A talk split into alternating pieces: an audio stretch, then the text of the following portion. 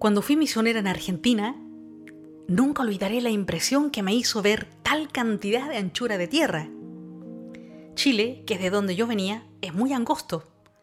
Enseguida en el horizonte puedes ver la cordillera de los Andes o al otro extremo la cordillera de la costa. Aunque es una vista preciosa la de las dos cordilleras, ¿eh?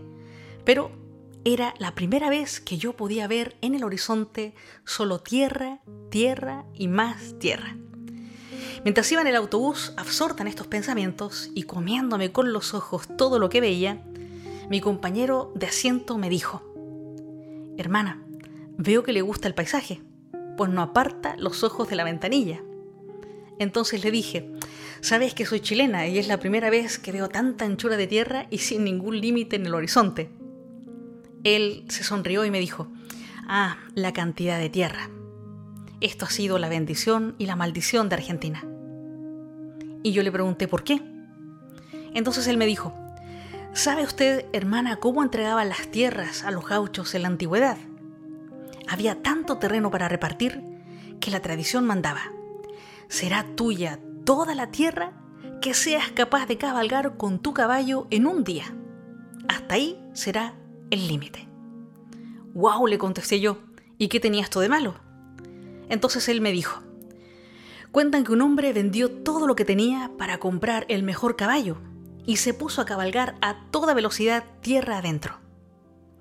Cuando pasaron los días y nadie sabía nada de él, salieron a buscarlo y lo encontraron muerto a él y a su caballo. La autopsia reveló que murieron de agotamiento y de sed. Cuando tienes demasiadas demandas y crece tu preocupación imaginando que si no consigues eso vendrá un desastre en tu vida, te pueden pasar dos cosas. Ponerte a correr igual que aquel hombre que cabalgó como loco o quedarte inmóvil, paralizado, sin hacer nada, pero con toda la atención por dentro. Este mecanismo de preocupación exagerada que desata en ti estas dos posibles reacciones lo conocemos hoy con el nombre de ansiedad. Si bien tienes solo un día para adquirir tierra, relájate. Tu Padre, Señor de toda la tierra, tiene una porción de esta para ti. Si bien todo depende de lo que puedas recorrer con tu caballo, respira, reorganiza tus expectativas, haz pausas para descansar y contemplar el camino que vas recorriendo. Calma, no pasará nada malo.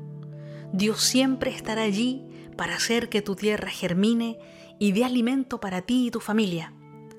Él dará fruto al esfuerzo sereno y confiado que hagas con tu caballo. Confía en Él. La preocupación es la cosa más inútil que podemos hacer. Por eso Jesús nos dice casi riéndose de nuestras carreras a caballo como aquel gaucho. Y nos dice, no anden ansiosos, porque por más que se preocupen, no pueden prolongar su vida ni siquiera una hora más. Jesús nuestro Señor nos recuerda que si nos dejamos llevar por la preocupación exagerada y la ansiedad, nuestro corazón se convertirá en una tierra llena de zarzas y la semilla de su palabra de paz y de vida terminará ahogada. La ansiedad la producimos cuando nos preocupamos de manera excesiva por algo, imaginando automáticamente que nos viene sí o sí un desastre.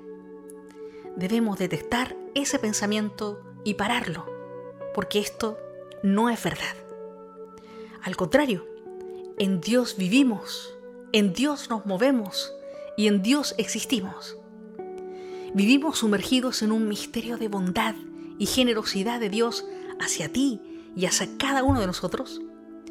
Porque si nosotros que somos egoístas sabemos dar cosas buenas a nuestros hijos, ¿cómo Dios nos dará la salud, la energía, la fuerza y el amor a tu vida? Y si Él da alimento a las aves del cielo, que ni siquiera trabajan ni almacenan, ¿cómo no te dará Él el sustento de alguna manera? No te preocupes en exceso, por nada, no te angusties. Sigue buscando a Dios y lo que es justo. Todo lo demás se te dará por añadidura.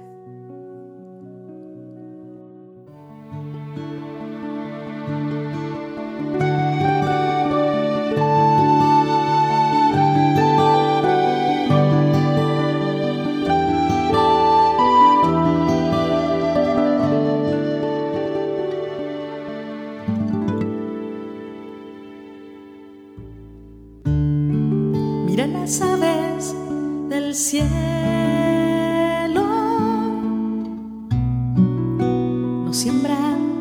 ni cosecha. Y sin embargo, el Padre la sustenta. Por eso no andes angustiado por tu propio sustento. as.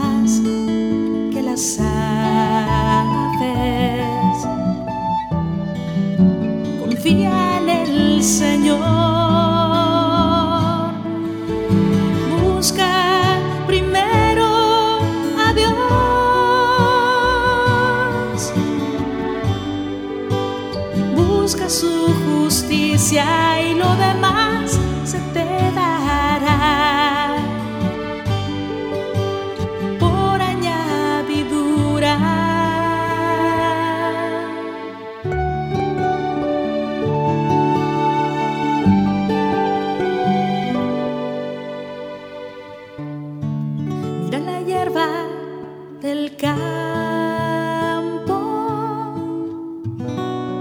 sin trabajar como crees.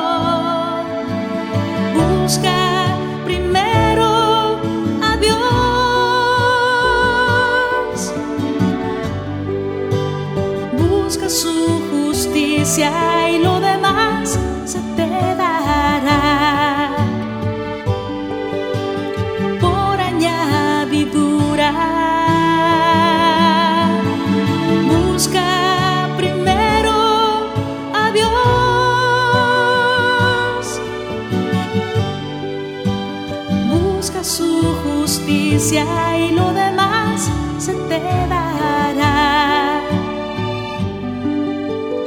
Por añadidura.